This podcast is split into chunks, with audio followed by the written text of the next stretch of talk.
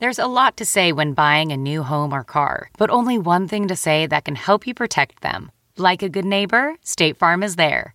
And just like that, a State Farm agent will be there to help you choose the coverage you need, no matter where you are in life. When you need coverage options, your State Farm agent is there to help, on the phone or in person. Like a good neighbor, State Farm is there. The Angie's List you know and trust is now Angie, and we're so much more than just a list. We still connect you with top local pros and show you ratings and reviews, but now we also let you compare upfront prices on hundreds of projects and book a service instantly. We can even handle the rest of your project from start to finish. So remember, Angie's List is now Angie, and we're here to get your job done right. Get started at Angie dot com. That's A N G I, or download the app today. What are you doing? Whoa, whoa, whoa, Red Bull. What are you doing? I'm getting a Red Bull. Why? It's it's it's late at night. Which is the perfect time for a Red Bull. I don't know if that's true. It's time to get high on Red Bull and play some Bioshock. All right, it's nine fifteen at night. Jackass. And uh. Scudder has just very confidently cracked open a Red Bull so that she can try to finish Bioshock Infinite I feel tonight. Like I probably get way better at video games when I'm drinking Red Bull. She's mad because I am ahead of her in the game. Which is bullshit. And that does not stand.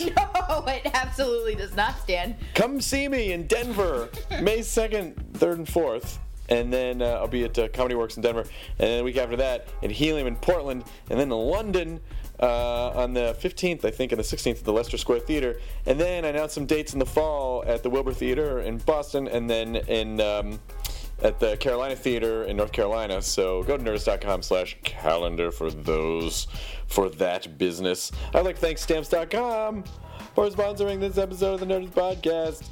Official U S postage is at your fingertips. It's like you're a weird postage wizard, and you can cast a mail spell, and inst- and then just print it. Don't say anything. And just just print it. Just go with it. It's a mail wizard. He's a mail wizard. You just print them? You you print them out. Yeah. I wonder so what happens? Well, your printer is like a wand. Yeah. And it uh, prints them out. Do you and have to lick them? No, no, you they're they're sticky. Because I heard a rumor that like stamps, if you lick them, sometimes they have bug eggs on them. So point stamps dot com. Yeah, so sta- stamps dot com, bug-free stamps. Well, how come that's not their slogan? The Red Bull is kicking in already. Oh, stamps dot com is a special offer for Nerds Podcast listeners, which is one hundred ten dollars no-risk trial, uh, including a digital scale and up to fifty-five dollars of free postage using the promo code Nerdist. So don't wait, go to Stamps dot com before you do anything else. Click the microphone at the top of the homepage, type in Nerdist, that's Stamps dot com, and enter the promo code Nerdist. Hey, this podcast is a three-peat. It's Marc Maron. You've heard of him. Uh, Maron has his I F C show, which is premiering May third, uh, which is a fantastic win for all podcasters uh, because he has ported the podcast to a television show, uh, and I actually have seen the first three episodes, and the show's good. So it's Friday, May third on I F C at ten, nine Central, and uh, Mark's a lot nicer to me these days, although I really feel like, I feel like he tolerates me. I don't know if he really likes me or is a fan of my work, but he's, at least he's pleasant. So there, so that is a oh d- dramatic improvement over oh, mare, mare. what our, our relationship used to be, which is me just saying, "Hey, how's it going?" and then being insulted. So, the worst I, so here's the guy that might hate me. He might, I don't know, but he's he's nice to me now. He's, he's very nice to you. He is. He's pretty nice. He's really nice to you. I like Mark. But uh, I gotta say, I think this was the best conversation we've ever had. Here's the Nerdist Podcast number three forty-nine. Yeah, three forty-nine. Just go with it. I'm going with it. Yep. Marc Maron. Now entering Nerdist dot com.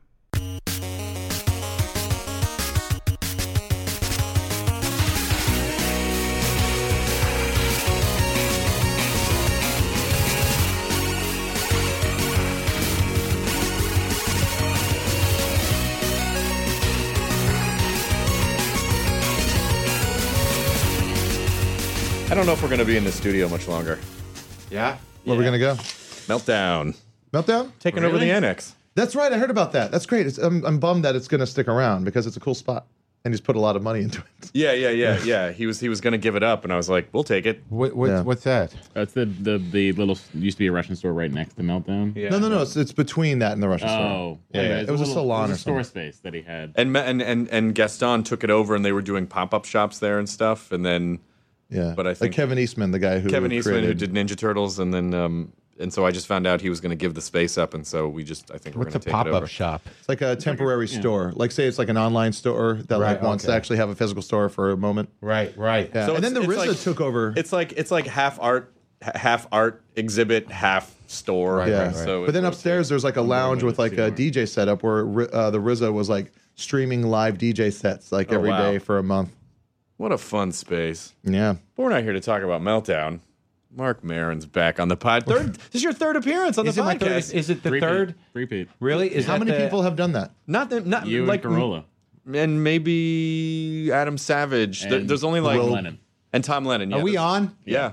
This is happening. We're always yeah. on. That's what it's people recording? don't like about us. Yeah.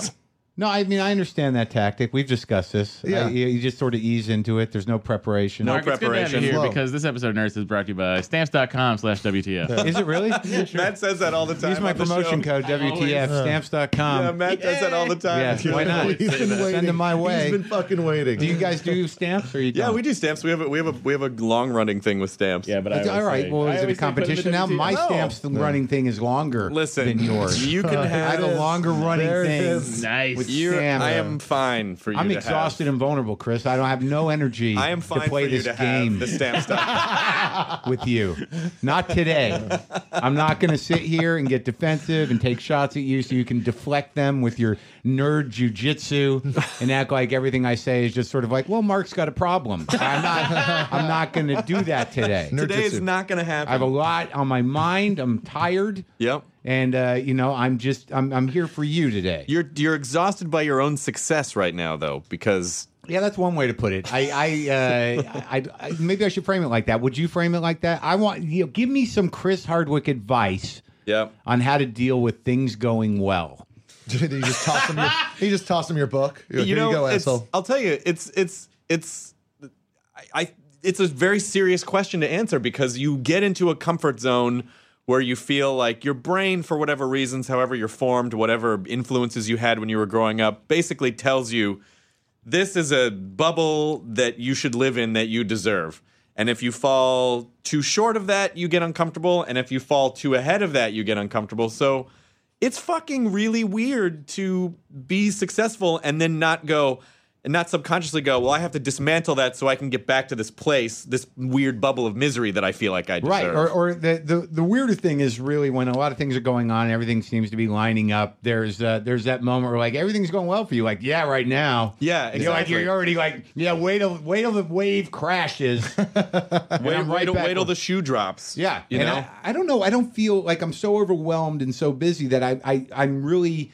I don't have much room for dread, which is a new thing for me. That's a good place. That's a good place like, to be. People are like, "You seem good." I'm like, "Got no time to to uh, panic." But right I will. Now. But I will tell you that what will happen is you get into this, and you may already be experiencing this, but you get into this place of momentum, and you're going, you're going, you're going, and you're like, "Hey, I'm kind of juggling all this stuff, yeah, and yeah. it's kind of working out." Right. And then you'll get like somehow you'll get like three or four days off. And then the momentum, it's sort of like um, it's sort of like being in a vehicle, and then it slams on the brakes, and then you're just like, "Fuck," you know. You yeah. start to feel sick. You start, like all the anxiety catches sure, up to you, and sure. so you just got to be careful in those moments to be aware and go, "Yeah, this is my brain trying to catch up on all the misery right. that I was putting up." Right? For so yeah, long. I don't feel I don't feel miserable, and I'm glad you said slamming on the brakes as opposed to slamming into a wall, because I can do that. Yes. Like you know, in, in your metaphor or your analogy, there was a there was brakes being used. There, yes, there was. Yeah. You know, in, in my experience, to use in my brakes. experience, is like the car just stopped and I'm bleeding. Oh, it's totaled. See, what you, did I do? You have the power Where in this I? case, as opposed to something right. stopping yeah, you. Yeah, yeah. Well, I also have the power to slam a car into a wall as well. Sure, right? full you know, speed. No. But no, things are things are okay, uh, and things are. I'm excited, but you know, when you have a lot of stuff out in the world, and when things are about to enter the ecosystem of of entertainment, yeah. there's that moment like I, you know, look, the book's done, the show is done. but it's not out there yet. Right. So then you're just sort of like, oh God, you're sitting on it. What's gonna? How's this gonna come oh. at me? You know, like it's horrible that that you have these things going out into the world and that you should be excited about it. Like I'm going to share this with the world, but me, I'm like, I better gird her up for whatever's going to come at me. Yeah, well, because you you you know, for so many years you've sort of built up this armor, expecting life is going to come at you at a certain way. What are you talking way. about, Chris? See? It wasn't. An, it wasn't an attack. Mark. What does that mean? Why did he taking shots at me? As he reaches for his attack, as he reaches, right, I'm reaches sorry. for his I'm sorry. I I, I misunderstood the tone. I, I you're actually being helpful and, and sensitive. And How I are you just, doing today? How am I supposed to be doing? Yeah, I took that as a rock being thrown at my head. It's really important, I think, even if you just take two minutes a day to start conditioning yourself to be comfortable with where you are. Does that involve like running? No, you don't have to. No, no, no, no. no, running no, for two minutes, Mark. Even if you run. just... I got a kettlebell. That, that's nice. supposed to only... Tim Ferriss. Yeah, but it, the problem with the kettlebell is just sitting there and I'm just wondering how I'm going to hurt myself with that's it. That's the thing. The kettlebell the kettlebell is one of those things that um,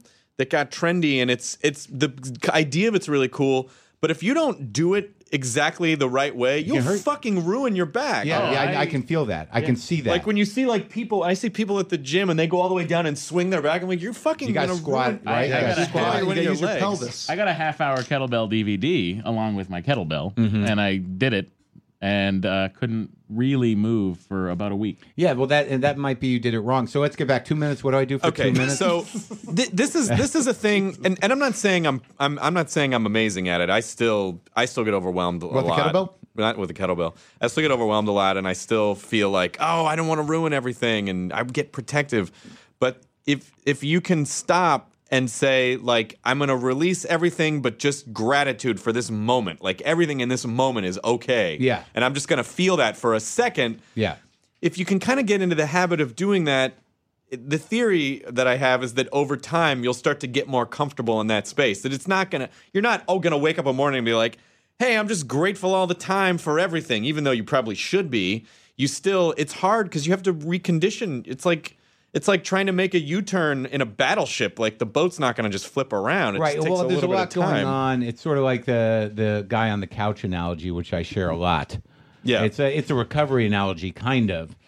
But the, the story goes that, uh, you know, some guy, newly sober dude, calls his sponsor up, right? And he says, uh, I'm fucked, man. Everything's fucked. I'm, you know, everything's like out of control. You know, that my life is shit. I don't know what the fuck I'm going to do. It's just like, it's, it's, everything is fucked. And the sponsor goes, uh, where are you right now? And the guy says, I'm, I'm sitting on my couch. and, then, and then his sponsor goes, so you're a guy on a couch. That's all that's happening right now. Uh-huh. And and see, and then the lesson for me there is what kind of like what you're saying is that ninety-nine percent of what we're reacting to is being made up sure. by our brain. Yeah. It's not a real thing. No. Like right now, like this yeah. is happening, but that's all that's happening. Well, yeah, because you could put another guy on a couch who didn't have those issues and it'd be like, hey, we're on a couch. Like, yeah. There's and, no... And, no, you're on a couch. I'm in trouble. Yeah. I'm drowning on this, this couch. This is a trouble couch. Yeah. You're on the trouble seat. No, but things are all right, man. I, I'm okay. Well, I think, it's, you know, it's, it's, it's just that uh, you get into these sort of mental cul-de-sacs where you you know so much of your life you're fighting and you're fighting and you're fighting, and it's like, especially for career, and it's like, I'm the underdog and I gotta fight, and every day I'm gonna go out and punch this tree, and sooner or later it's gonna fucking fall over, and then one day the tree falls over, but you but you're still a fighter, and so you're still like, ah, I just gotta yeah. keep, and so you kind of it, it's sort of weird to go from, you know, like underdog punk rock to like, okay, maybe I don't have to fight all the time. Yeah, I, I wish I could characterize myself as any of those things, underdog punk rock or a, a fighter, but I think that... W- or what a tree. It, well, I'm driven by sort of a, a certain amount of panic, and I've accepted the underdog moniker because I, I feel like that sort of is my story at this juncture in my life.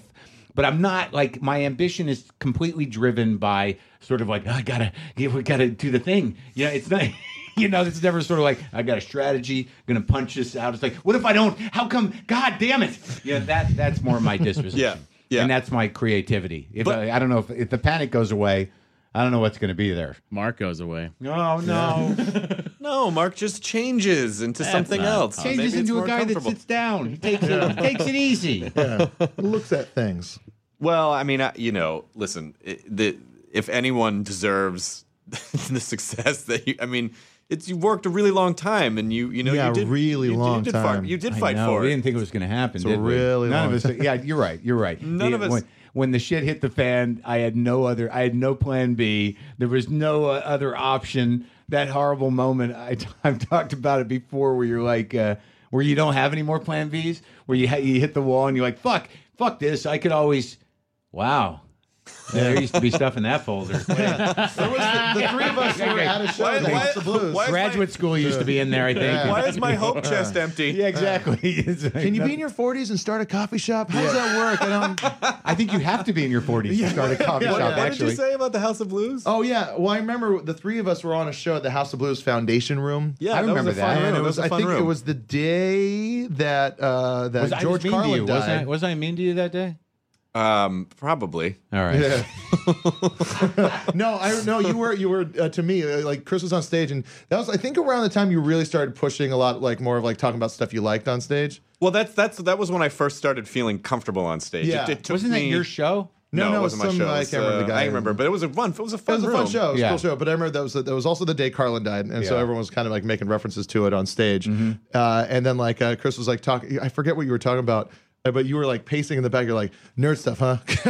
and then like, uh, and, um, and then like uh, we were like we were like in the back area of the bar, like waiting to go on, and like yeah. and that's when you're like you're like, um, like, hey, how's it going, Mark? And you're like, fucking wife is gone. The, I don't know what I'm gonna do. A fucking radio show is not around. Like you were just were fucking. That must have been right before the podcast. It was before the podcast, yeah. And like I just, uh, it was one of those things where it's like you know when you can't help but feel. Where it's like, say you're like really heartbroken, someone yeah. goes, "How you doing?" You're like, "What do you want?" Yeah, How, which story? Yeah, I'm yeah, okay. But, but not everyone. I mean, it's you know, we're very fortunate because of what we do that the that we have this therapeutic outlet that ultimately can actually become a career. Like most other people don't. If you're if you work at a bank and you have those feelings, you may not necessarily have the tools to have that as a creative outlet. But to sort of take all that stuff. And focus it into your work is yeah. a pretty amazing thing to be able yeah. to yeah, do. Yeah, and then after you've been doing it long enough, you're like, I, there, this is all I do. It was odd because I, uh, you know, I've been touring and I've been doing a lot of stuff, you know, promoting the book and trying to, you know, promote the T V show and like, you know, getting ready for all that stuff. But I'm shooting a special in New York uh, in two weeks. And I was touring a lot, doing hours, hour and a half shows and like feeling like you're in that groove. And then like literally I had like three weeks off. And from not doing stand-up, like maybe a couple of short sets. But it was amazing with all the stress that I'm sort of in, how quickly that became the only defining thing in my life. Like there, I within two weeks, I was sort of like, I'm not even funny anymore. I can't, like, I'm not a fucking stand-up. What am I? I'm lying to my, like, by the third week, by the time I went to Boston to do these shows, I'm like, I have no idea whether or not I can even be on stage anymore. That's important for young comics to hear you say that because it... You know, just to hear that someone who's been doing comedy uh, and who in their minds has figured it out, to hear like you still, I mean, it's either comforting or it's horrifying at the same time to be doing comedy for a long time. So go, what the fuck am I doing? Well, that, what it says to me is that that is really the, that is how I define myself, that no matter what else I'm doing, that in my mind, I always have stand-up. Stand-up is what I set out to do. I've always been a stand-up comic. So when everything starts to feel like uh, I'm not, it's not so much that I'm insecure, but when you're you're anticipating things and things are about to happen in your life, or or life gets a little chaotic, or or things are a little overwhelming. Like everything is about the stand-up. Like I know that I, no matter what is going on, I can get on stage and perform. But when you start not doing that for a couple weeks because you're too busy or whatever, and you start to doubt that, you literally, or I'm uh, speaking about myself, I'm like, well, well, who am I? What do I even do? Yeah. And then I seem to need to put myself into that panic because the shows that I did do were amazing. And I had to do like, I had to deal with the feelings I was having right at that moment publicly and kind of address them and bring that juice to it. It's not a great system. I think it's probably better just to have an act and and, and be okay with the stuff that you've created to share with people as opposed to go up there like, you know, and and have your opening line, you know, be like, you know, I don't know if you guys know what's hinging on this set, but I'm in trouble. You know, like it's like it's not a it's not a great to, place to put an audience, and I don't know that I necessarily said that, but there's definitely that feeling for me. And but after I did the three shows, Like, I was like, all right, I'm back. I'm good. I know who I am. That's what people want to okay. see, though, because they have an intimate relationship with you because of the podcast. Right. So they want they want to feel like when they see you on stage, I don't think they want to feel like, well, these are the pre- these are the prefab jokes that he's set sure. up. Like, they want to they want to experience you as a personality as well as a comedian. So I don't I think I think I that's give them fine. That. But I, I'm just saying, personally, after I did the shows, I felt like everything was okay. Like, I because I didn't do stand up for two and a half, three weeks, like long sets, I didn't know that everything was okay. Yeah. But by the time I did the sets, I was like, all right, I, I know who I am again. I know where I fit in the world. I, I can be all right. I could not agree more, because I haven't been able to go on the road because I've been working on the weekends for the past two months. And then immediately someone said, you're not taking a break. And I go, no, no, I'm immediately going on the road because I don't feel right if I'm not doing the stand-up. I'm just mad at myself that I didn't, that I didn't. I toyed with stand-up in college, but I didn't start really until I was twenty-seven. I remember. And if it had, if I, I, I if I hadn't gotten lucky and worked for M T V, I would have started sooner. But I just got lazy because I'm like, well, I have a job now. No, I remember when you showed up at Luna, and I think I was very encouraging. I said, "What's he doing here?" Yeah, mm-hmm. to my face. yeah. yeah. What's he doing here? By he, do you mean me? Yes, mm-hmm. he. I mean, it's, do you feel that like, um, do you feel that you're always trying to make up for that lost time? Because I feel like I, I didn't start doing comedy. Like, I wanted to do comedy out of high school, but I waited a year before I moved away from Hawaii. And then I moved out here, and then I waited another year before starting to go to open mics. And, like, I still, all the time in my head, I'm like, I should be two years ahead of where I'm no, at now. I, I think I wouldn't have – I think I – I don't know if I w- – I'm happy with where I'm at now, and I don't know if I would have followed the path. Like, if I had started comedy when I was really young, I could have fallen into a totally different scene, been a totally different kind of comic, had a totally different experience, and never quit drinking. You know what I mean? Like, I – I don't know what would have happened, and so that's an interesting alternate reality, Chris. The guy who's still drunk and miserable and yeah. not self-actualized, but killing, yeah. killing, and, co- killing and comedy room. And sandwiches. Let's You're not push it. Room. Let's not go crazy. I, you know, we don't need to assume that part. I like the sadder.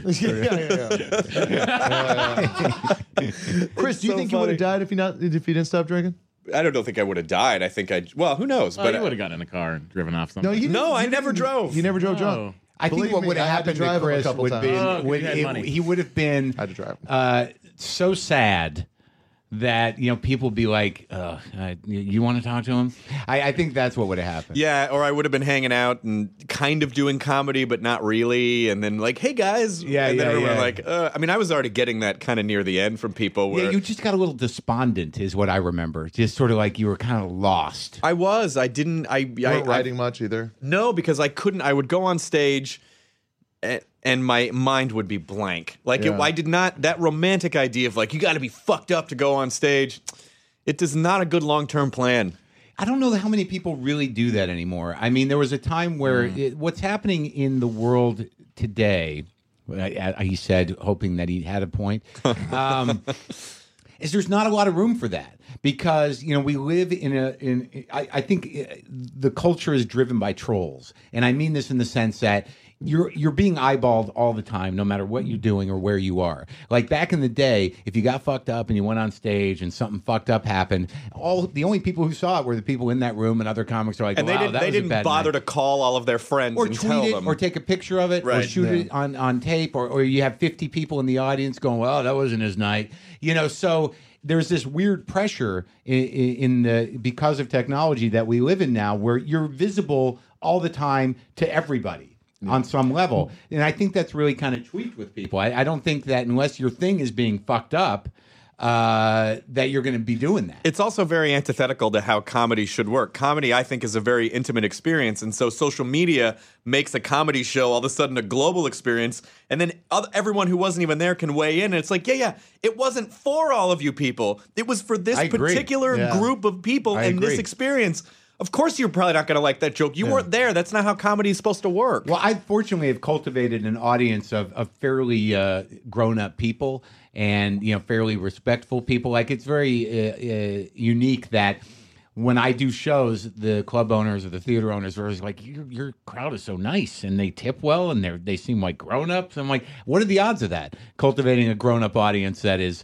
that is like respectful, and it's I, I couldn't be more grateful about that. They don't that. mind sitting together because they only bought one ticket. Yeah, there's a, there's yeah, a bit of that. A little less of that lately. Like a, yeah, yeah. They, they, well, that happened where the guy comes up to me, he's like, "We sold a lot of tickets, but I've never sold more single tickets." But so usually, funny. what that is is like, I know, like a lot of people can't explain me to, like, I know what happens. There's a guy's like excited to see yeah. me because he listens to my show or he knows my shit. And he's like, uh, how am I going to explain Maron to my friends? Yeah. And how you, fuck it, I'm just going to go yeah. myself. And, yeah, you, yeah. you know, why why drag somebody into it that might not get it? I don't yeah. mind being that guy. Yeah. That's okay. That Can you I'm come with me it. to my crazy friend's house? Exactly. I just don't want to go by myself. I'll uh, just go by himself.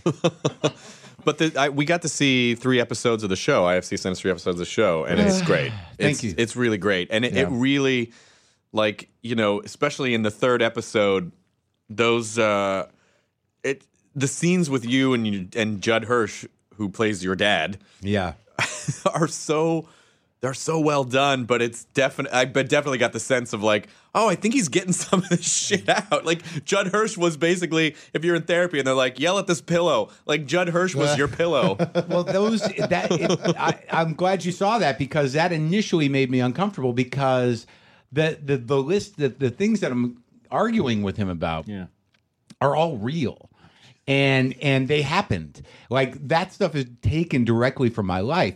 And when I watch it, the, the interesting thing about watching it, and I don't have that relationship with my dad anymore, not uh, verbally, but when I watched it, I was uh, it, it was a little too raw for me in the way where I'm like, oh my God, that he's a child. Right. Look at him acting like, you know, this is a forty-nine-year-old man, you know, demanding his father, you know, make up for something yeah. that happened when he was twelve. And when, when I was watching it, I'm like, this is a little awkward.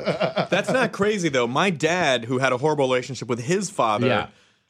my grandfather always had a way of, like, sneaking something in that would just catch my dad off guard. And he'd be like, God damn it, you got me again. Right. And so, uh, you know, my dad would say, like, oh, I'm going to, you know, I'm going to do this thing at the bowling center. And my grandfather would go, ah, you're too fucking stupid to run a business. And my dad would be like, why would, ah, fuck Jesus. you. Yeah. And so, you know, yeah, my one dad. Of those little asides. Yeah. So my dad, my dad would open up and say, listen, and this was when my dad was like sixty, sixty-four, right? And my grandfather was yeah. seventy-nine or eighty. And he'd say, you know, when I was a kid, I, I had this dog and you gave it away and it broke my heart. And my grandfather was like, you pussy, why didn't you get over that? And like, still, Jesus. At that age, my dad was trying, still trying to cover those holes. I just saw my father a week and a half ago. And I went out to dinner with him. Uh, Jessica and I went out to din- dinner with him and his wife. And he's still, like, he he he hasn't listened to a podcast. He is not. I showed him how you can go to the site, oh. you can push play, and he hasn't done it like that. But scene, can I get to there from my internet? Right, exactly. But he's not that stupid. He's yeah. on the internet researching vitamins and, you know, whack job solutions to his depression every day. He knows how to, yeah. to fu- deal with the internet. But he still there's that block, and you after a certain point, you're like you you're just not doing this.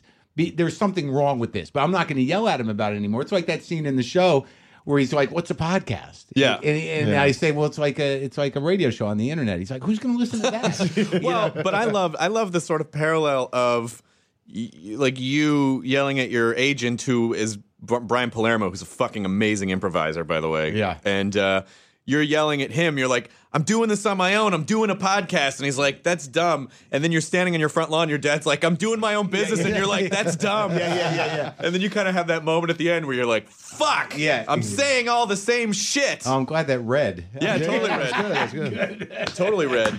It's very, it's a very nerve, uh, nervous uh, energy I have around. Like, I'm very proud of the show. I think we did an amazing thing. It doesn't look like another show. It, it definitely honors what I do. But it not unlike my podcast, because of how I do things, I put a lot of myself out there in a very genuine way. And once it gets bigger, yeah. you know, you, you can feel your heart in it. And and people, I don't know if they exactly realize it because I don't know how much they come in contact with it in this sort of uh, you know, ironic and snarky world we live in. But there's a lot of me in that thing that is now going to be out. Like, the podcast is one thing, you know, I can talk, and once I put it in the can, you know, it goes away and people have their their their reaction to it yeah. and their relationship with me. But this is on television. There's a lot of other people involved. It's a scripted thing, but there's a lot of me in that, and it's sort of like it's a very vulnerable place to be somehow. Does it feel more does it feel more personal for you having the television show out there? Well, no, because it's a, it's a It's an interesting thing that where I'm taking stories from my life and I'm sort of tweaking them a yeah. bit, because the, the the weird thing about having a bunch of stories, especially when you're sitting with writers and you go in and like, here are the episodes, and like, okay, I got I got a story for one episode. You know, I date this dominatrix, and and that's all I got. So, you know, because life doesn't happen, life doesn't have the closure that stories should have. There's a, there, yeah. you, you've got to sort of bring other things together to sort of build those things out into a story that can, you know, can run.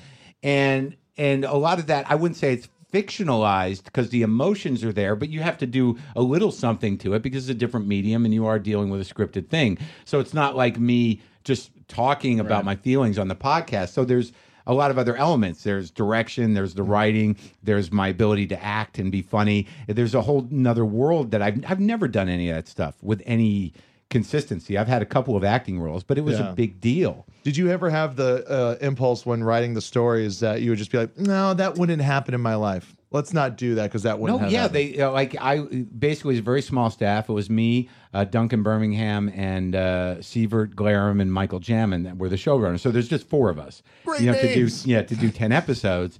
And you, you know how, I don't know if people know how this works. You know, you break stories. I came in with about nine out of the ten stories.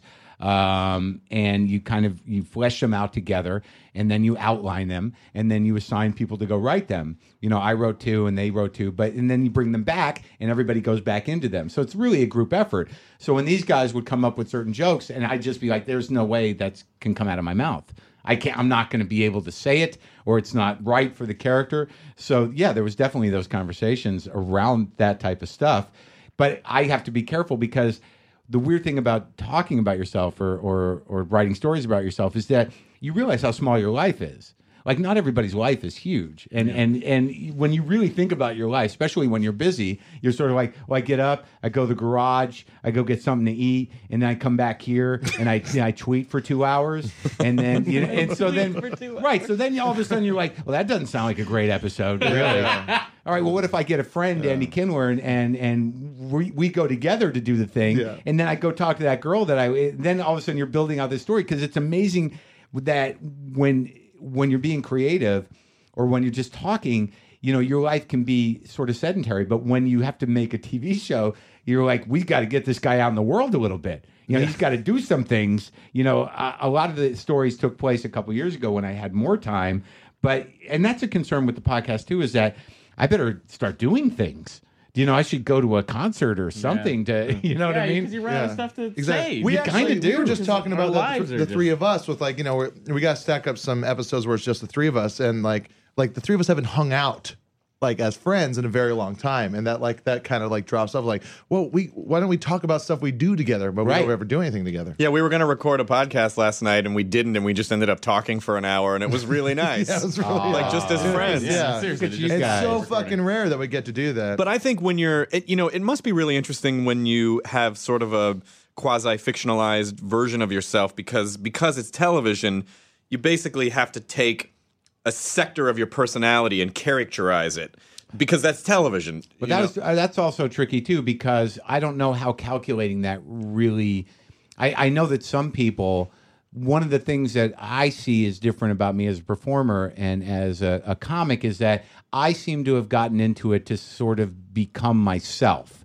Like, I know there's a part of me that lives on stage and there's a, a certain uh, muscle that I lock into. But when I was writing these scripts, I played them very earnestly. And I think that as the show evolves, and if we do another season, because I'd never acted before, and I wasn't really looking at myself as a character, what you see happen is like, well, that's what this guy does. That you, you see that more than more than I calculated it. Sure. I see it now. So I think one of the challenges is sort of looking at these ten episodes, and if we go into a second season to say, well, what is it? Where can we put this guy? You know, what are his strong suits? You know, how does he function? So sort of building that character or seeing what the character of Marc Maron is in the show is, is, there, is something evolving. Is there a part of you that, that will look at a script and go, you know, I personally wouldn't do this, but this Mark would do this. Well, yeah, there was definitely stuff like that. Yeah. Like, let's put him there, yeah. you know, because I can see myself doing that. I like to do it. Yeah. Uh, so let's go ahead and give that a try. Uh, it, it was all very exciting like that because all this stuff is very close to the bone, but a lot of it is doing that, which mm-hmm. is like, well, you would do, you know, you could put your character there. And I'm like, yeah, let's go ahead and put him there. Yeah. And that's sort of interesting yeah. because, you know, when I meet up that's with them. That's going to be odd. That's going to be weird. It, it is, because I try to be myself as much as possible. And uh, at some point, you have to realize that everybody acts a certain way in certain situations. There's different manifestations, different parts of your personality that engage. And uh, I'm just, at this point, after doing ten episodes, I'm like, God damn, if we can do, like, if we really, there's this, you just want to do more. Mm. Because yeah. I, I just want to see what I can, you know, how I can push myself in this medium yep. to do it. Well, I, I just, be prepared that, it, and it's funny that the second episode is about trolls. Because the more you I put that's your, the first one. The first is it the first one's the first about one. Trolls? I'm not sure. I know you saw three. I'm not sure what order they're going to happen in. Oh, maybe. Okay, well, so on, I saw... on it, it said one, oh, like se- oh, season one, episode one. Okay, so the first one was with Foley where you go see the trolls. trolls. Yeah, Eric Charles Eric Nielsen. Charles yeah. Nielsen's fucking that was based on a true story, but that's a good example you went, of what you, we're talking you track, about. You track someone down? Well, not physically. Okay. But what had happened was... um, you know, that was a way to, to sort of deal with this. And it, it was interesting because... what had happened was I went to someone else's comment board. Yeah, uh, it was. Um, it, let's keep it vague so this guy doesn't get reactivated. A special but, thing. No, it wasn't. It wasn't a special thing. But it was a friend of mine who has a, a fairly active message board, and there was a guy on there literally campaigning to to get people to hate me. Like he was, you know, he's taking parts of my jokes. He was calling me a misogynist and a racist, and like it was, it was, it seemed to be an active campaign. But did he lie? Yeah, he lied. It was an active campaign to get people not to like me. Yeah. He had a real problem with me. So I see his name on this comment board. And I'm like, who is this fucking guy?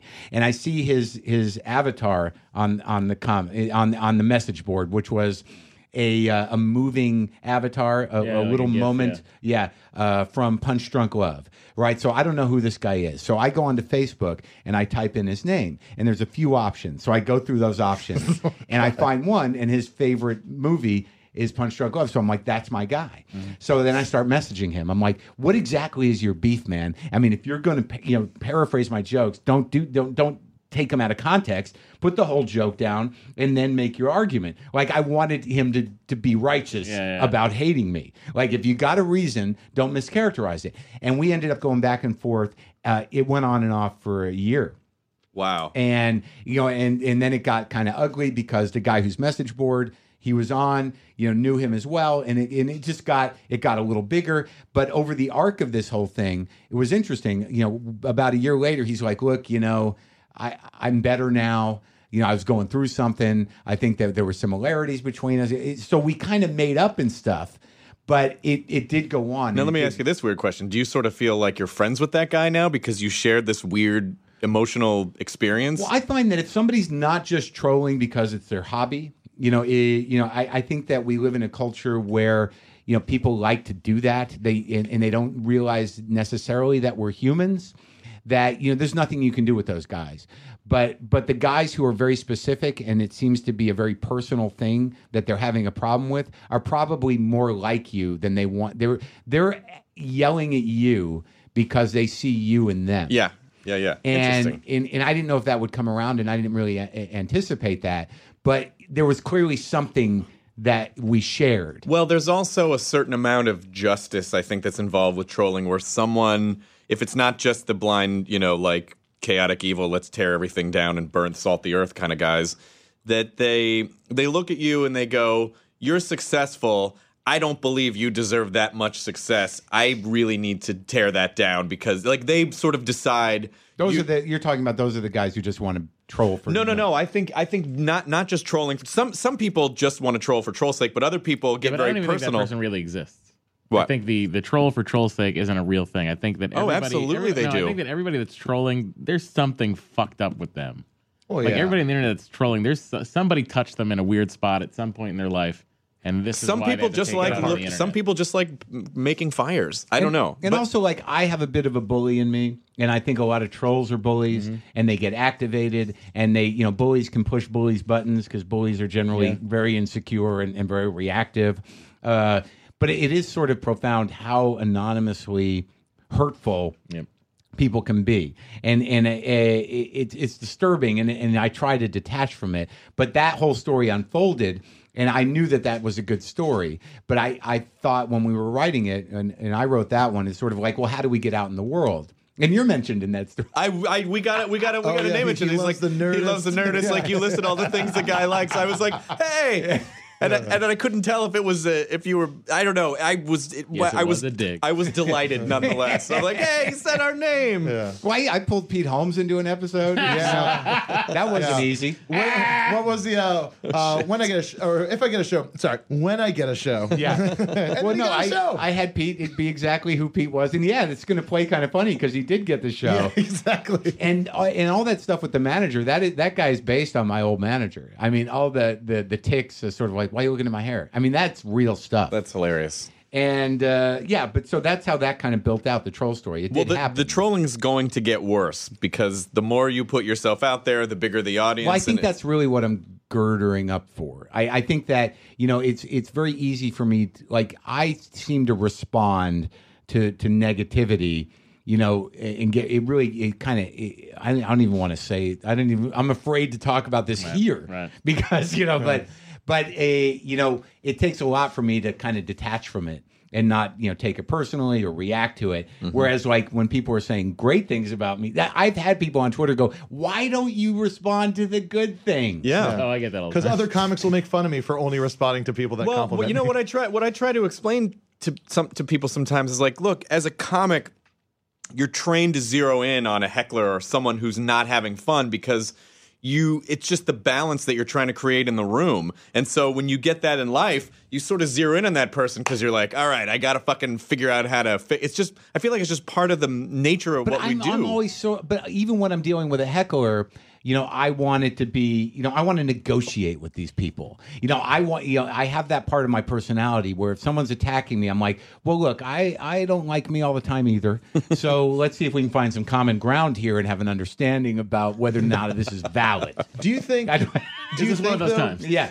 Do you think for like people that uh, gain more and more fame, is there a point where there's like so much, like there's going to be a, like a, t- for a lot of people, there's going to be so much negativity on top of tons more positivity. That, but it's going to be so much that you just don't even fucking bother anymore. Well, I think that it becomes taxing. Like, I don't have a Google search on my name. I don't go to comment boards, really. My comment board on my site is very limited. And these, there's even a couple of douchebags there. And I've really learned, not unlike when I interview somebody on the podcast, that if I didn't get what I thought I wanted out of an interview, you know, it, that's my own business. Because people are going to have a relationship with these things that you, it's not on you to dictate. Look, if someone's pissed off about something, what am I going to be like? Well, I think you're wrong to be angry about that because you didn't understand where I was at. It's it's not on me. After some point, yeah. you just have to say, well, that guy's going to be that way. That guy's going to have his feelings, and that you know I got to well, let that and, be. And, and also, if you go to an article about someone that you already hate just so you can bitch about them, fuck you. Like that mm. is ridiculous. I mean, I don't, you know, um, I, I, for some reason, like a month ago, I just let it go. Like I, I don't know what happened. I think I just couldn't. Bear the I felt like I was like, oh, I am taking myself way too seriously because, you know, I would see in these message boards, I don't mind criticism. I know people aren't going to think I'm funny. I know there are people out there that don't like what I do or they don't like the way I look or whatever. But it's it was just the ones where people would say, like, I hope you fucking die and I can shit on your mom's grave. I'm like, what yeah. is wrong? Yeah. And so it just at a certain point, I think it was it was kind of right around the mid mid-season of Talking Dead. I would kind of go through tweets during the show and a fucking lot would come in. And one night, you know, I, I just went, I don't have to do this. Yeah. Because yeah. It, there's a lot of support, but then there's a chunk of like, you're the worst fucking person. It's like, and it, and it's a, it's a waste of my energy. It's not fair, like you said, to people who are nice to you. And I just thought, for me to get bothered by this, I am I'm becoming a person that I don't want to be, which is that I take myself so seriously that if anyone dares to say anything, that I'm like, hey, you know, and I just don't want to be well, that. Well, that. Like Ryan Adams, where he fucking like calls people that give him bad reviews, or if someone yells Brian Adams at one of his shows, he ha- he gives them back their money and has them leave. Well, I, I think yeah. that ultimately the reason why you react to it, and and the reason why, you know, at some point you have to rise above it, is that it hurts your feelings. I mean, that you know that that's what they want to do, and that's what they do. And at some point, you have to either deal with your own insecurity around being hurt by vague fucking nameless attacks and shots at you and just say, like, you know, I don't know that guy. It's, you know, one, you know, one tweet is not the entire internet. But for some reason, if a troll is really, uh, y- you know, acute, they hit your buttons. I mean, that that's that's what you learn in those moments, yeah. is like, wow, this guy just tapped into these insecurities that I have. And now, like, now I'm worked up over bullshit. Yep. Like, there was a moment where it, it has to do with bullying, I think. I think so. And, I, and, I, I totally agree. And I there was a moment where, you know, Jon Stewart and I have had, you know, had we had issues when I was younger. And I and I did what I did to you earlier to him as well. And, you know, because of my own insecurity, you know, I thought anybody, you know, I was very territorial and very sort of, you know, kind of like, who the fuck are you? What are you doing here? This is, you don't, you know, and like, and I bust his balls all the time to a degree that was inappropriate. And at some point, a couple of points, you know, when we were still sort of, uh, you know, trying to have a, a, a relationship or at least a polite exchange, you know, I walked up to him and I started busting his balls. And he literally said, you know, I don't have to take this from you anymore. Wow. Yeah, I, I just, I don't have to, you know, I don't have to do this. And and, and it was to my face, and it was one of those moments where I'm like, yeah, yeah, yeah. yeah like, you know, but it's our thing. Yeah, he, you just, he you just you just see the little Mac wheel processing, yeah. like a like you're accessing right. a file right. processing. Hold on, let me render this information. And he was right, you know, and and I, it, it was a it was a pretty, you know, powerful moment, and I and I realized that. But there is a point where you have to be like, look, especially now, you, you just, there's no way, you know, that's why I don't engage with it. Is I'm just trying not to engage. It takes a lot of energy and it's not worth it. And you also don't know the psychological, similar to what you said, you don't know the psychological state of the person who's attacking you. And where they're at that day. Well, yeah. And, you know, because uh, social media is so disposable that someone will react emotionally in a moment. And there's a good chance, It'll you know, go away. They might not even feel that way anymore. Sure. Like, oh, fuck, I don't know. I was having a bad day. Right, you that's know? Right. But that's then right. you build this whole story because you put them on the same playing field emotionally that you're on where you're like, well, they're probably a reasonable person and they're coming at me with a planned yeah. attack. And yeah. it's like, nah, that was a dumb moment that just happened to be frozen in time because of the way the internet works. I engaged with a guy recently uh, who, who uh, you know, who I blocked on Twitter. I said something bad about, you know, after he sort of took a shot at me. And then I got an email from him. You know, we're, we're, was basically one of those like, you know, next time I see you at a show, you're going to wish you didn't do what you did because I'm going to verbally, you know, and I went back and forth with him. And I had this moment where I'm like, you know, look, if I'm your hate muse, you know, then I'm, I'm glad. Please call your special that. Hate Muse. That is such a fucking great name. Yeah. Hate Muse. Then, you know, there's nothing I can do about it. I'm glad I can help you out in that way. And, but it was also the moment where I realized that mostly it's it's very hack. Trolling is very hack because it's all the same. Atta- it's the same button pushing attack mode. They you, they're interchangeable. When you look at emails or tweets from trolls, the tone of them is very specific. It's very, you know, narrow, and it's it's hackneyed. Yeah. So that sort of helped me. And it's like, you know, trolls are hacks. I, I can that's a I can frame it that you way. Can, you can box something. It up that way and make it okay. A little bit. Well, just I mean, you know, just try to just know that with the T V show coming. There, you know, the, and the book, the, man, the book, like that's a whole other ball of wax. Yeah, more people will read. Attack you because of the T V show than the book. Yeah, like because if the someone, book you got to read. The book yeah. you takes effort. If someone buys your book, yeah. they're probably not going to buy the book going, I can't wait to read this yeah. so I can unload. You know, yeah, like that's true. They're invested. That's true. Television show. It's just out there. It's just out there. Yeah, and be some live troll tweeting. Yeah. And you'll get a lot of support. And then, you know, in the beginning, you'll get more trolls because those people are just discovering the show, but they'll shake off and, you know, like just don't. Okay, Chris. Thanks, buddy. I've Thanks for through, talking me through I've it preemptively. I've been through it so many times. Yeah, I know. I've been through it so many times. and, th- and they go away. Like, they get bored. They like, okay, they said their piece in Sometimes the beginning. And if you react to them, they won. Yeah, of course. Yeah. yeah. But they of course. Hate you sometimes, like, sometimes you're in a spot where you're like... That's the thing, it's always when it's you're like, in a spot. Ah, there's someone yeah. who can go, fuck you, fuck you, and then there's other times like, no, no, I no, can't. No. How'd they know that about me? Now let this one go. yeah, yeah. Yeah, and then you get mad at yourself because you're like, you get mad because you recognize your own insecurities. And you go, God damn it, I yeah. should be better, I should be farther yeah. along than this. What's weird, my biggest worries initially with the show and, and, with, and with the book, too, were... Well, not so much that. I mean, you know, I, I'm sort of getting better with that, and I and I think I'm I'm okay in in terms of detaching from that and actually feeling pride and excitement about what's going on. But you know, when you write a book of memoirs and you do what I do, what I got more concerned about with the show is like, how is my old man going to react? You know, what, you know, like, did, you know, how's my chick going to, you know, deal with some of this stuff? And there's negotiations around that stuff too. I mean, it was interesting when I was writing the book, and like literally right before I went into the final edit, you know, there was an essay that I'd written about my relationship, and I knew that I had to get her to sign off on it and to read it.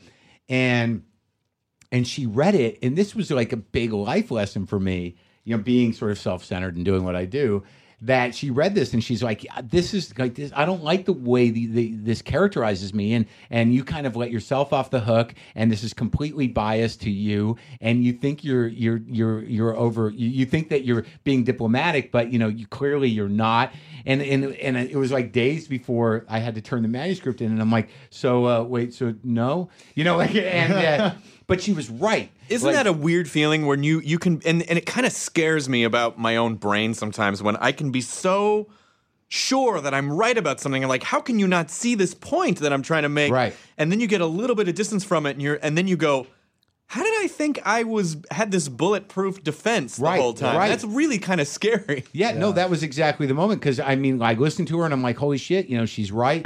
Uh, uh, I, I should have been more considerate. And it's, and then you sort of ask yourself, well, well, am I censoring myself because my chick, you know, it's just, it's, who's who's wearing the pants around here? And then you start realizing, like, well, it doesn't matter if you still want to, you know, be with her. Maybe, but, yeah, but, you can do whatever you want. There are just consequences. Right. But emotionally, I mean, I think she was right. And you know, and I ended up, you know, writing a newer essay that was a better essay about our relationship. And and uh, and also, there's there's parts of the show and the book that, you know, these are things that, you know, we've already worked through. That's the weirdest thing about writing memoirs. Like, you know, if I'm going to talk about my my marriages, you know, those scabs are kind of, they're kind of healed up now. Yeah. But when you're doing memoir, you're like, I'm just going to pick at that one, see what happens, you know, because you really have no choice. So it, it was it was kind of uh, difficult to kind of make decisions around talking about my life when, because there's other people involved in your life, and how's it going to affect those people? So my parents, I I, I dealt with my mom. You know, I told I told her the, how she's in the book, and yeah. she's like, "Oh, I don't care," and I'm like, "Great," because you know it was what yeah. it was. But my dad, you know, I'm still like, it's still a little unclear how that's going to go. But uh, after a certain point, it's like, well, you know, I won. Write your own book, buddy. Well, you could sort of frame it like, this is going to be really great for that business you want to start. You yeah. know, like, people are going to hear about you. Sure, man, like, you're the guy. No, nope. yeah. Any press is good press. Sure. Uh, yeah, but like that was uh, the book is very personal too, and it, like I, I guess this is this is the you know, the rewards of doing what I'm doing, but like it's still, I feel like I have so much on the line personally. It's, which is so funny, because it's not like you've stepped out of the shadows. Like you you've been very open right. about yourself. No, that's true. For the last there's, there's no big uh, there'll be surprises in that, you know, some of the stories go a little deeper than, you know, I talk about. And I think with writing you get a little more, you can go deeper, and you can, you know, paint a different picture and, and be a little more thorough about it. But yeah, uh, I, I do know that people know a lot about me already, and they they have their relationship with me. There might be a couple of surprises. Yeah, there's a few surprises in the book and in the show, I think, for some people. You, you know, because, you know, when you talk publicly enough, which you do as well, even though you're being as honest as you want to be, and even if you're overly honest, they still have the relationship. They still think what they think you are. They they still have the idea of who you are in their head. You're they have the mark that they've decided you are sure. in their head. And there's always going to be a little something that you throw in there like, well, the mark that I have in my head wouldn't do that. I really d- do yeah, but, have this but, experience. Yeah, yeah, no, but the real Mark did that. So you might want to update or or broaden your, keep your, marks in line. Your conception of well, mark. That's been the most challenging. That's been the most. Well, by the way, are you are you dating Jessica Makinson? No. Oh, I thought you said you went out with Jessica. Jessica, my girlfriend. Oh, different yeah. Jessica. Yeah. I oh, because I saw Jessica Makinson in the pilot in in one of the episodes. Plays the ex-wife. The, yeah, plays the ex-wife. Oh no no no yeah. Okay, yeah, different yeah, Jessica. Yeah no no. Um, because I haven't really seen I, you know I never see anyone socially anymore really. I think we I ran into you with uh with your girl Uh, that was a, that was a bad moment. It was outside of uh, the Mohawk. Yeah, right, right, right on you know, uh, Sunset. And, and we had just had some sort of fight, and she was across the street, and I, and you were like, "Hey, how's it going?" I'm like, "Well, you know, right now, good to see you. Hello." It didn't and, come off that way. No, I'm very good at hiding. You, you, that. It, yeah. it, it came, it, it came off. You, I'll be honest. You came off a little. You were you seemed a little shell shocked, but not aggressive. Yeah, you were because, just like, like I hey. had an angry girlfriend in the car. you know, oh, when yeah. I was across the running, street. Yeah, she's sitting in the Lucy's laundromat right now, crying. The, the angriest girlfriend is always across the street. Yeah, yeah exactly. The best time to run into people. yeah, yeah, yeah. But like, I'm such a like, you know, it's it, relationships. We're doing really well right now, and and things are going very well. And then you know, there are those moments where things just uh, you know get a little hairy. that was that was one yeah. of those moments, and it was my fault. I'll take it. I'll take the hit. That's the new mark. But I was saying what uh, what you were saying before about the audience has this idea of what, what you should be is that, um, you know, like I, I know that uh, my, my my stuff is is personal on stage, but it's not like I'm not digging super deep as far as like, you know, yeah. really talking about anxiety or weird or things that, you know, like I graze across it and I talk about things that I like and I sort of talk about a lot of third party things and I wish I could do more third party stuff. When I start trying to do more like, this is my real yeah, feelings yeah. about stuff, yeah. it sort of puts people off. And I, and I just attribute that to I have not evolved the tool set yet to do what you're able to do, which is to still present those things in a way that's entertaining to certain people. I mean, there's always the, the risk of doing it that way is always that there's going to be people that might like you otherwise who are like, you know, he's a little needy, a little too much uh, information, a little too much information. Not my idea of a night out, whatever that guy's going through.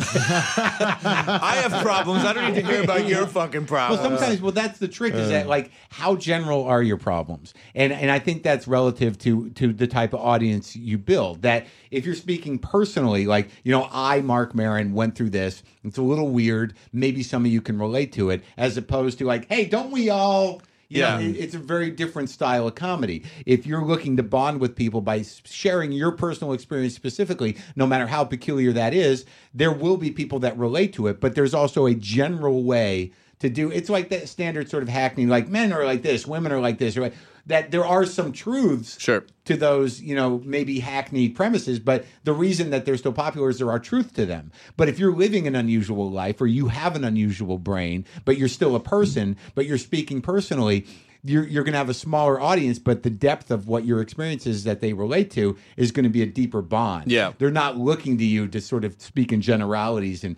find relief in your generalities. They're looking to, to you to sort of so they can have a little light on their struggle, which is is specific. It's just a different, and I think that the the world we live in, in terms of finding our audience, it's a little we're a little more able to do that. Yeah, yeah. But to be a mainstream act, uh, you have to be a little more general, general, broader, and it, and at least or at least start general and then kind of pull people in. But you know, like right around the time that I started, like you mentioned, when I started talking about the nerd stuff and the shit that I was into, and I would go perform in mainstream clubs for papered rooms, basically, because I couldn't draw anyone.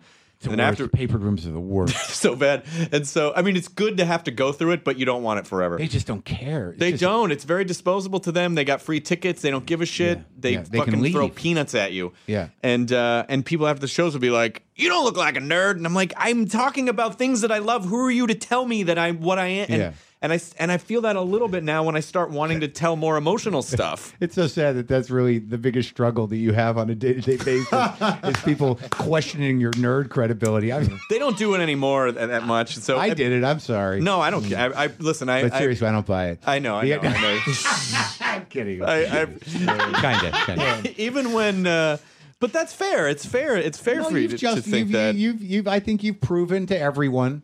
No, you know... I think, especially now, with as which is mu- with as much of a of a buzzword as kind of like the nerd thing is that it's it's natural and it's right to be suspicious about who's authentic and who's just trying to sell you a bill of goods. Yeah. You know, like I I I, I don't blame anyone yeah, the, for questioning the, the difference it. Between authentic and you don't need those glasses. Yeah, exactly, exactly, exactly. I I I I, I think it's the nature. I think the right people are questioning stuff, and that there's nothing wrong with yeah, that. Like those are it, these are not life. Yeah, this is not. These aren't questions that you know the the future of civilization hinges I on. Only, I only get really disappointed though when people like when the sort of like the nerd on nerd violence happens, and it, and someone's what like, is that like that's like, like are you just talking about when the guy stabbed that guy at the Harry Potter panel? Well, there's that, yeah. But I also mean when people call out, you know, and they go, this person. Hey, everyone, that person didn't do... You know, if someone's trying to sort of help expand the community in a positive way, then fucking don't try to tell everyone. The nerd community? Yes. Mm. I mean, because yeah. people get mad like the Comic-Con's gotten so... become a pop culture con. It's, it's so weird to me that like you... like. I, I'm so I'm I'm so not a nerd, but I'm not anything really. You know, like I, I was always sort of a loner guy. But like the, the whole... like I wouldn't even know what to do with Comic-Con.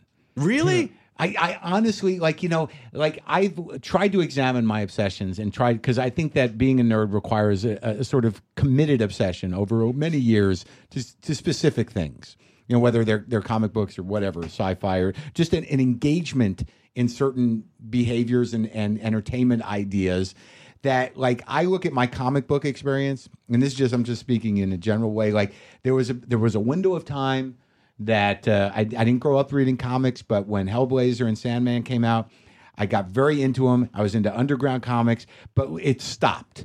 Like at some point, it was like I was walking out of a comic book store with twelve comics, and I'm like, this is exhausting me. Yeah. And and and it was over. And I have two boxes of of, of comics, and I you know I was into Swamp Thing, Hellblazer, Sandman, and some off-the-grid ones, and I have those. I have one. I have yeah. the first Sandman, but it just—it was like I moved through it, like it did not stick. And anything that I get obsessed with, I generally move through it. I don't make a life out of it. So in terms of like Comic-Con and a community and that stuff, I wish on some level that I I would know what to do there, but I don't go out all that much. And I would get there and I'd be like, I why? What am I doing here? What happened? I don't know. Like, I look at your, when I'm festering over iTunes, I look at your guests and and five or six times, five, five or six, I swear to five out of ten times, like, I can't even be jealous of you because I don't know who the fuck you're talking to.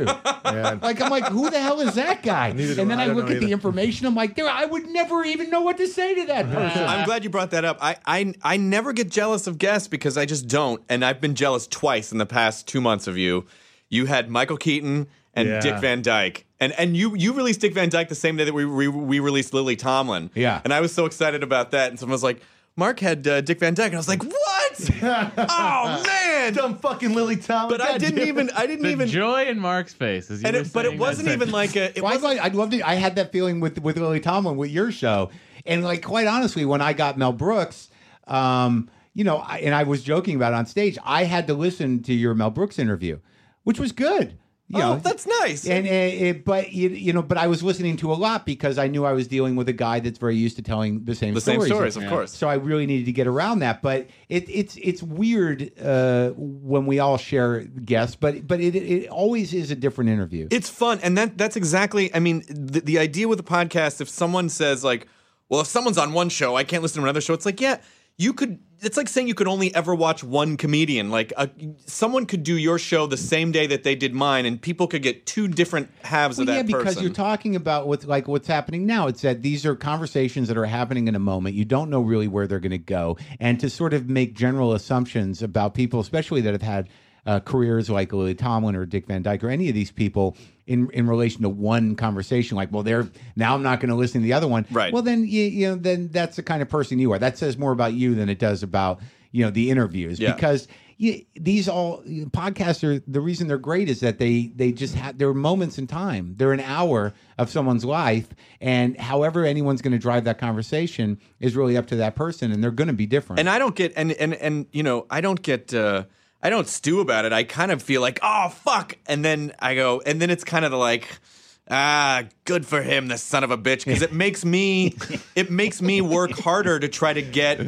you know, to, to try to make my show better. Like, I feel like there's, I feel like there is competition that is healthy. There's competition that's dangerous, but there's competition that's healthy. That's like, you know, you keep your show, you keep me on my game because I feel like, oh, I can't. I have to make sure that, you know, we're right. putting up a quality show. But there are guests that that we've been offered that um, they, they, I heard uh, that they were going to go on your show, and I honestly thought Mark's going to do a better interview with this particular guest. Like uh, Billy Bragg was someone. They were oh, like, yeah, "Do you want, he, yeah, do you want Billy good. Bragg on the show?" And I was like, and they said he's going to do Mark, and I go, you know what? Normally I would say I don't mind doing both, but I think Mark's going to do the better interview with Billy Bragg. So I just I was like, why? why? I just kind of felt like I'm not going to bother. And it was with. good. I'm sure it was. But but also like you know we do. You, we we really we do different things, and I think all of us do different things. I, I, despite you know people saying that they're doing my show, um, like out loud, other podcasters saying that I'm doing Mark's show uh, in my version, but you know he's okay too. But I uh, laser, but. Uh, and, and he loves any sort of attention, but um.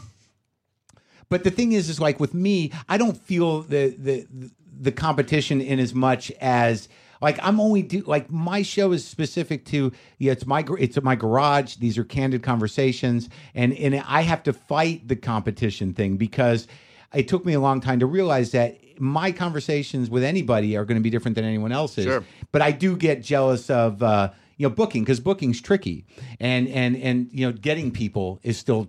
Tricky. Yeah. And yeah, like sometimes it's sort of like, well, is there a window? How can I talk to that person? But now lately, I've just been doing interviews that uh, that just, you know, with people that maybe nobody really knows or people that uh, have been off the grid for a while. I mean, I get, well, sometimes I get opportunities with musicians because I seem to do okay with them. Yeah. And I, I'm like, I don't know, that would be interesting. Like I had Huey Lewis on.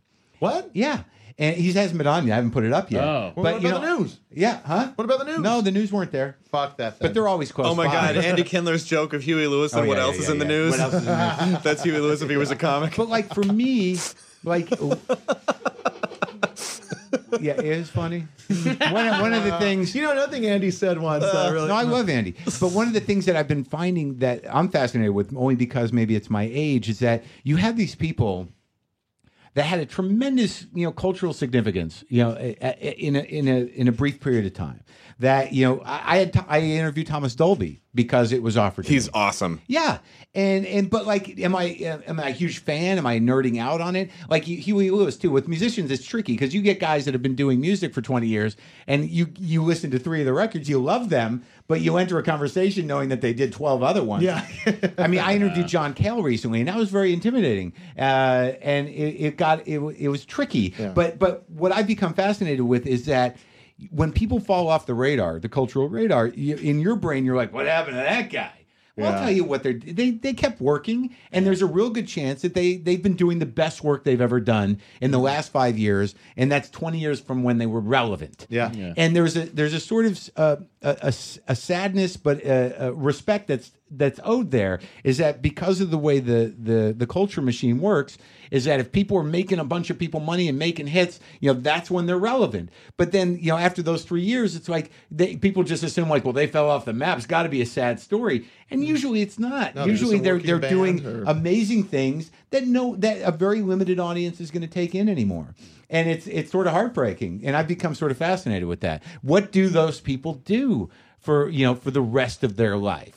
Yeah. And and talking to them about that, uh, it, because they, if they're big enough, they do have a, a loyal fan base, and they've probably made plenty of money, and they're probably okay. But it must be sort of difficult to be an artist who was relevant for a short period of time, and then all of a sudden, you know, the spotlight goes away. And how do you not just become a nostalgia act or only significant to, you know, the, the core group of people that right. like you? Well, how do you maintain that hits that hits? I feel like that hits our type of person. More in the heart than most people because we're Comics? performers, yeah, and it's yeah. like you know you, you you can't. I mean, I feel like we have this sort of mutant power that we can go perform, even if the rest of the business says like we're not going to hire you, but people still have to show up for you to really be able well, to go was, on the road. That was one of the reasons why I was so intent on interviewing Robin. Is that the reason I interviewed Robin? You know, more than anything else was I got tired of hearing twenty-year-olds say, nah, Robin Williams is a hack and a thief. And I was like, what do you fucking... Even if you don't like the guy, he did everything that you want to do. Mm-hmm. And he did it better than... Like, he was a stand-up. He did television. He's had a career in movies for your entire lifetime, yeah. and you're gonna sit there and go, "Damn, fuck that guy." Yeah. And, and, and, and his his, his yeah. career, his career is pretty remarkable. Like he was. A to like just blew everyone else off the stage. Then that the sitcom was huge, and then and then went into like it was very plausible that even just after the sitcom, no it's one's like done what he's done. Never gonna no never gonna work again. Done. And it's like, oh, he's doing dramatic roles, and he's doing like he's he's not just. The, I mean, it's really hard to do that. And it's just fascinating to talk to these dudes that have been around a long time and are not necessarily you know bitter, but still doing you know great work. Like I I've it, I've become a little obsessed with it actually.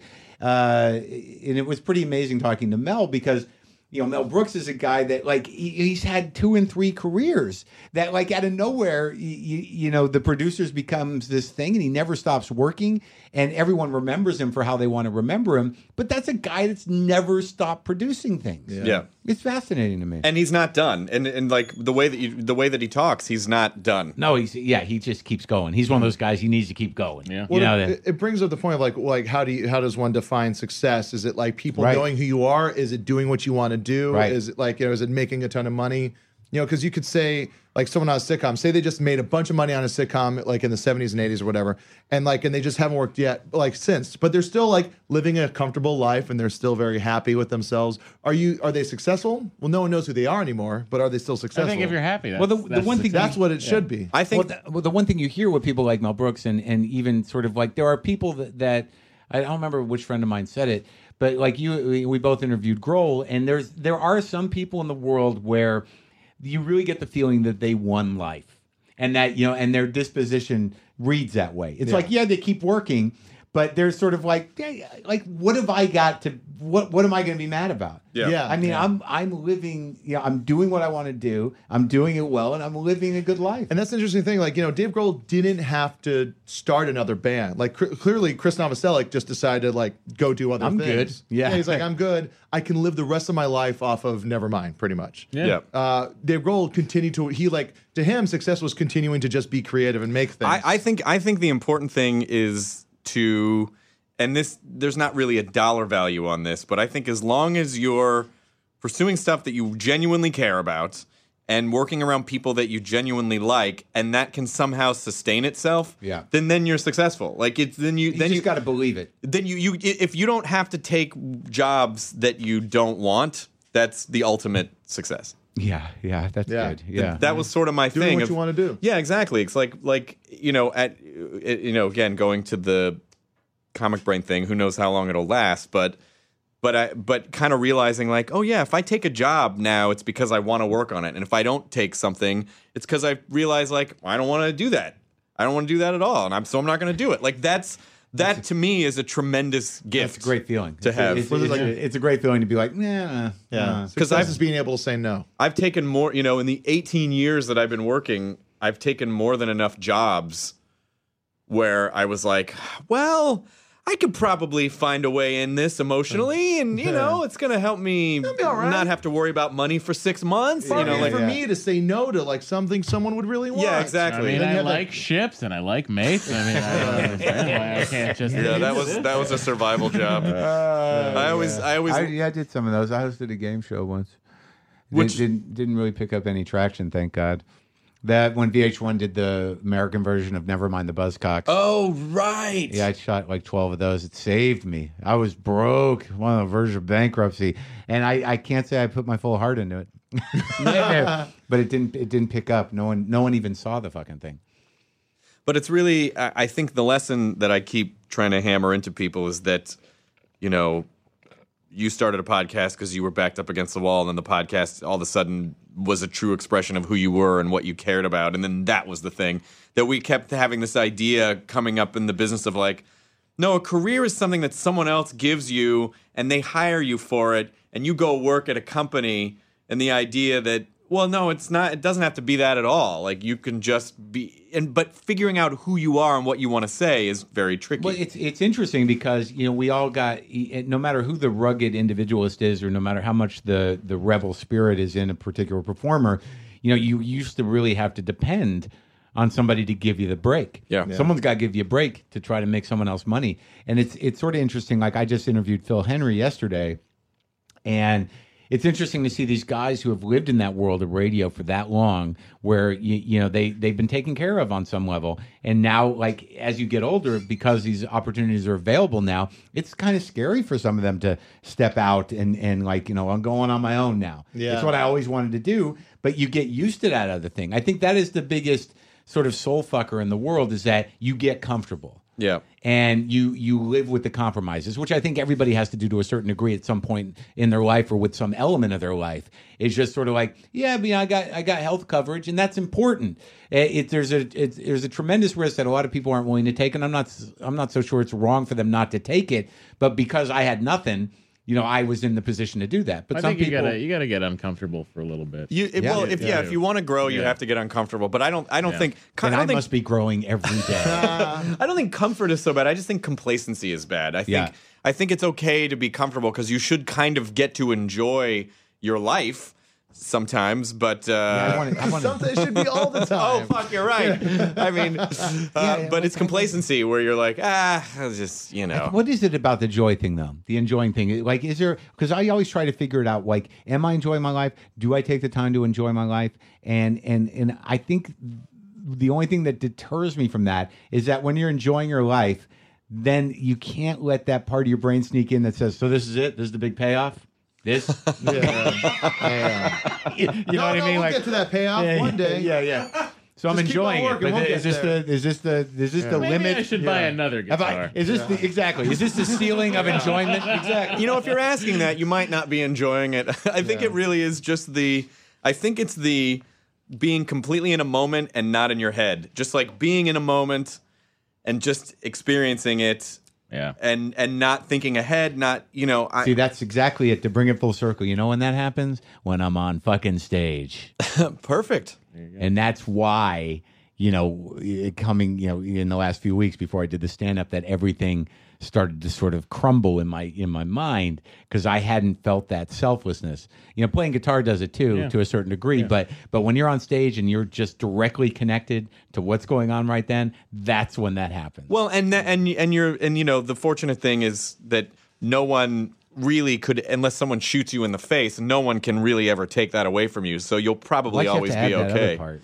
Well, because, you know, I just, yeah. you know. Right. With, with jizz. With jizz. Okay, jizz. Better than bullets, I think. A jizz gun. A jizz gun. Either it's situation, not, not It's not coming out of a dick. It's like yeah. a super soaker that's filled with okay, cum. Good, yeah, okay, yeah. That's, yeah, that's, that'd be bad, but not horrible. Like a super soaker yeah. fifty or a super soaker two hundred? What are we yeah. talking here? How big is it? Just the fact like that you know motion. The difference is a problem for me. I've been trying to, I've been trying to sort of implement this thing, and it's difficult, but it's the idea of, of, of, um, Uh, learning from the past and, and planning for the future, but just trying to live in the present. It's, and it's very challenging sometimes, especially Where when you're... You well, how much of your learning from the past and, and starts with this? You idiot.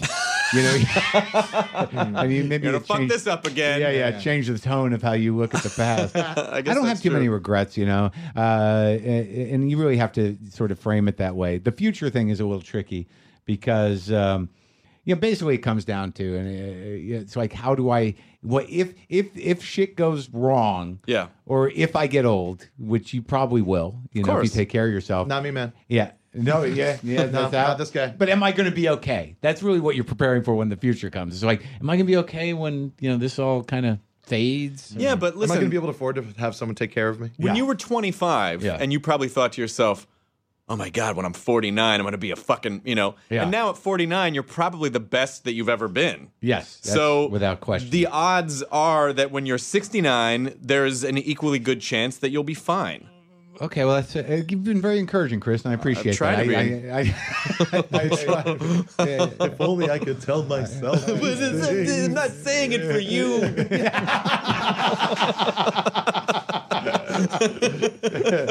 It's like I've, I've told this story before. It's like the you know because I sort of felt like you know when we were both a lot younger that for some for whatever reason you were my natural nemesis. That uh, I came to you when I had this drinking problem, and I'm like, well, if I get advice from Mark, it's probably going to be real advice because I know he hates me. And so when you gave me the checklist of like, look, if you have a problem and you're with drinking, someone gave me this, yeah. and it's I always remember that you go you go look. I get something out of this too. This isn't just for you. Like, that was so fucking funny to me. But I really, you know, I really appreciated that's it. Because I was in, yeah, that was, I was told that in early sobriety. It's like, when you help another alcoholic, that's how you stay sober. But you're not supposed to say that. I even yeah, remember, yeah. I even remember your body language, because you weren't even facing me. You were like, there was a sideways thing yeah. where you were like, here, you try this, you know, I don't know. But, you know, but again, it, it was incredibly helpful. Well, this sideways body, well, I'm glad I helped out. It you was. Just reminded me, like, I posted this this James Franco interview today or yesterday.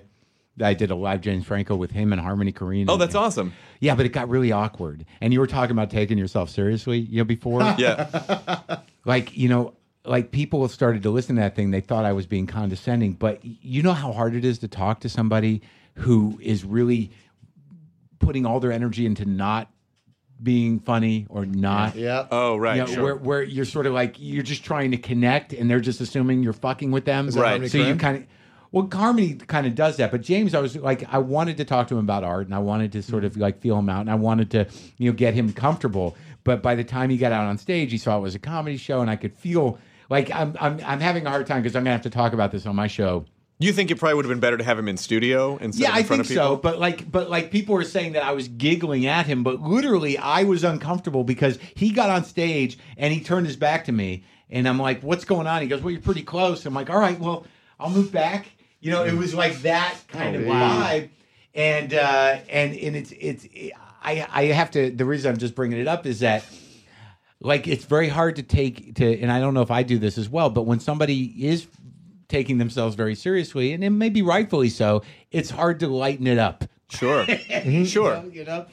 Yeah, yeah, it is. And you and you and I feel like um, I feel like we've been pretty lucky on this show that it's. I mean, the benefit of having an hour to talk to someone is that if you chip away, sooner or later, the defenses right. will probably come down. They'll just relax, even if it's for a minute. But being in front of a live audience for yeah, someone yeah. is is rough if they're not used to that, yeah. or if they feel like they could yeah. be attacked on all sides. Yeah, that's true. You know, that's so that true. That's kind of a rough dynamic. But but I, I I he'd probably come back on if you wanted him to come back on and I do another maybe. one. I hope so. I'm trying to even it out. Who else are is is there? Uh, uh, who else do you? Is there anyone else you have when coming up? When are you putting up this up? Um, well, when when's best for you? I'll put it up whenever you want. I don't know. Probably the last week of April. Okay. So yeah, just the show and the book uh, cool. is coming out, and uh, I don't have my podcast schedule in front of me. What are your dates for the show and for the May book? May third is the premiere of the show, and April twenty-ninth, the book comes out. Cool. Attempting Normal is the book. Fantastic. Thanks, man. Good to have you on. It's great to see you. I think this is the best one yet. I absolutely agree. I feel like the more of these we do, the you know the, the sort of the, you two get. Kind of. I'm lightening, yeah. I'm lightening up, man. And look for I'm Mark's like... next album, Hate Muse. yeah. Oh my God, Hate yeah, Muse yeah. is such a great name. Thank you, man. That's such then a great fucking put, thing. I hate Muse. Do you go back and do you do you go back and pull material out of your podcast at all from oh, riffs yeah. and stuff? God damn it! What? I just I haven't. That's what you're trying to do. I know, I know, I know. Because I like we we improvise here, so yeah. like it, it'd be it'd be I'd be remiss. Is that how you use that word? To not it would be comedically yeah. irresponsible. Well, yeah, because like you, I talk, the name and, of I talk, stuff. I speak freely, and something comes up, and I'm like, well, that seems like it could structure well. So why yeah. wouldn't I do that? And if people are sort of like, I heard this story, but you didn't really, because yeah. I put more work into it. I just kind of was flying by the seat of my pants, yeah. and now it's a nice. It's kind of like piece. you know, like uh, like. free flow writing, when you just start writing and you have yeah. to keep going because like it's a conversation, you have to keep talking, you have to keep on thinking of stuff. It's better that way. Uh, so Maron, May third, and it is it is great. I saw three episodes Thank and you. and and Judd Hirsch and Sally Kellerman and Andy Kindler and Dennis Leary and there's Eric a lot of Charles Nielsen. Eric Charles Nielsen, yes, who was Eric Charles. But the way that Eric Charles Nielsen, like that, the den. Did I get that right? What? As a nerd. You're nerds. Yeah. That, well, yeah. I mean, they, they were he definitely is that guy. He is that. He is. He is definitely that guy. No, but, but I mean the vibe of it because I didn't know. But apparently there are sort of like group play. You know, when they're they're they're. they're Here, here's what I loved about what you did with them. That was not because at first I saw them and my honest reaction was like, oh no, the stereotypical nerds, and they weren't because they were every bit as confrontational with you in person as they were online. Whereas I think a lot of people, if you confront them in person, are like, "Oh, I'm sorry," because they're not used to being confronted physically. Yeah. But they, but you, you painted them in such a way where they were equally as like, you go, what, you know, you wouldn't say that to someone's face. And they're like, we're saying it to your face now. yeah. yeah. Like yeah, you yeah. made, you made them bullies yeah. and defend. And, and that, I thought that was a really great. Why don't you go write a, your cat, your cat craft in your car. Why don't you go write him a man show about it? He was really good. I wanted him to do it too. I'm glad he could. Yeah. So May third, Maron, I F C and, uh, and W T F, which Thanks, is buddy. up, uh, Mondays and Thursdays, That's right? That's right. Yeah. Stamps dot com slash W T F. Yeah. All right. All right. Enjoy your burrito, everyone. Now leaving Nerdist dot com. Enjoy your burrito.